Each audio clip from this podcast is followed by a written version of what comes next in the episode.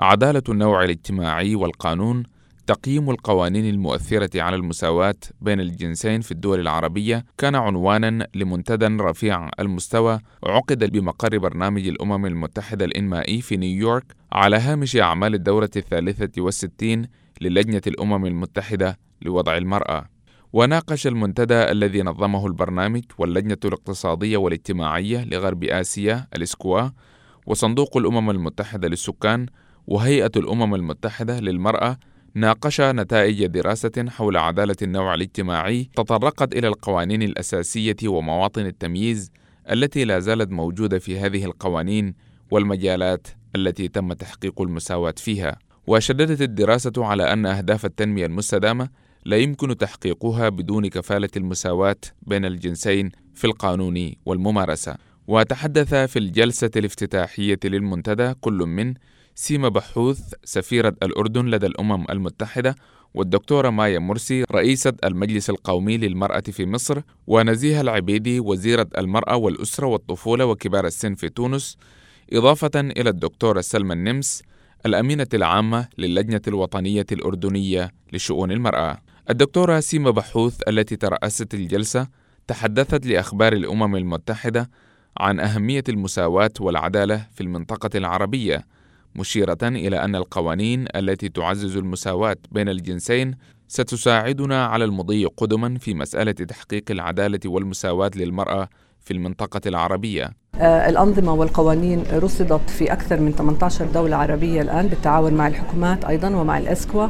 وبالتالي آه، نحن ننظر إلى هذه هذه المبادرة كمبادرة تساعدنا على المضي قدما في تحقيق العدالة والمساواة للمرأة في المنطقة العربية.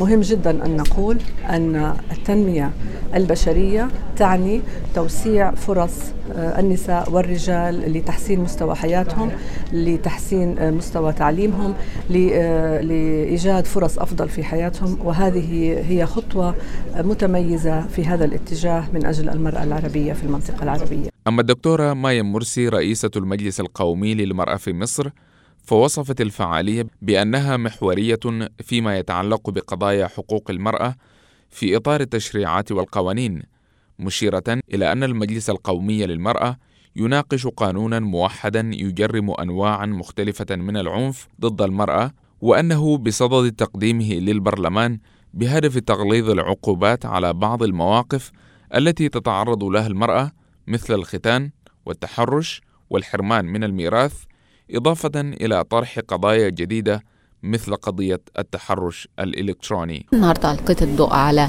آه، قوانين جمهورية مصر العربية آه، في مخرجات القوانين من أول قانون تعديلات قانون الأحوال الشخصية إلى آه، قانون اللي خرج مؤخرا لمأسسة عمل المجلس القومي للمرأة قانون تغليظ عقوبة الختان قانون تغليظ العقوبة على التحرش قانون تجريم الحرمان من الميراث والقانون الأشخاص ذوي الإعاقة الذي أيضا آه، له آه، بعض المواد آه، تهم المرأة ذات الإعاقة. وتطرقت الدكتورة مرسي إلى أهمية وجود الرجال والنساء ممن يؤمنون بقضايا المرأة في البرلمانات.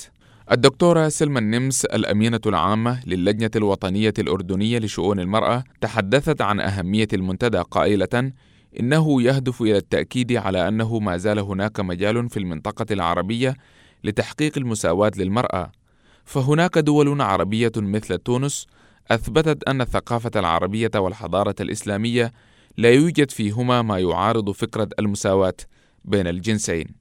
هذا الاجتماع هو فرصة حقيقية أولا لتبادل الخبرات ولفعليا تحديد ما هي التحديات وما هي الفرص التي يمكن أن نستفيد منها.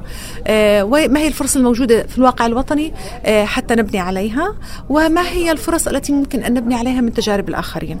إن شاء الله يعني هي فرصة للتعلم لنا جميعا. نزيهة العبيدي وزيرة المرأة والأسرة والطفولة وكبار السن في تونس تحدثت لأخبار الأمم المتحدة عن تجربة بلادها بشأن تحقيق المساواة بين الجنسين. آه، رئيس الحكومة أنه لما يتم ترشيح آه، لمنصب آه، عالي في الدولة. لابد من تقديم أربعة سير ذاتية اثنين للرجال واثنين للنساء. وبهذه الطريقة نخلق بنك من الكفاءات النسائية التي يمكن أن نرشحها إلى عديد المناصب. الجدير بالذكر أن لجنة وضع المرأة التابعة لمجلس الأمم المتحدة الاقتصادي والاجتماعي تعنى بوضع السياسات العالمية لتعزيز المساواة بين الجنسين وتمكين المرأة وتوفر الدورة السنوية للجنة التي تعقد عادة لمدة عشرة أيام في شهر مارس فرصة لاستعراض التقدم المحرز وتحديد الصعوبات والتحديات وصياغة السياسات.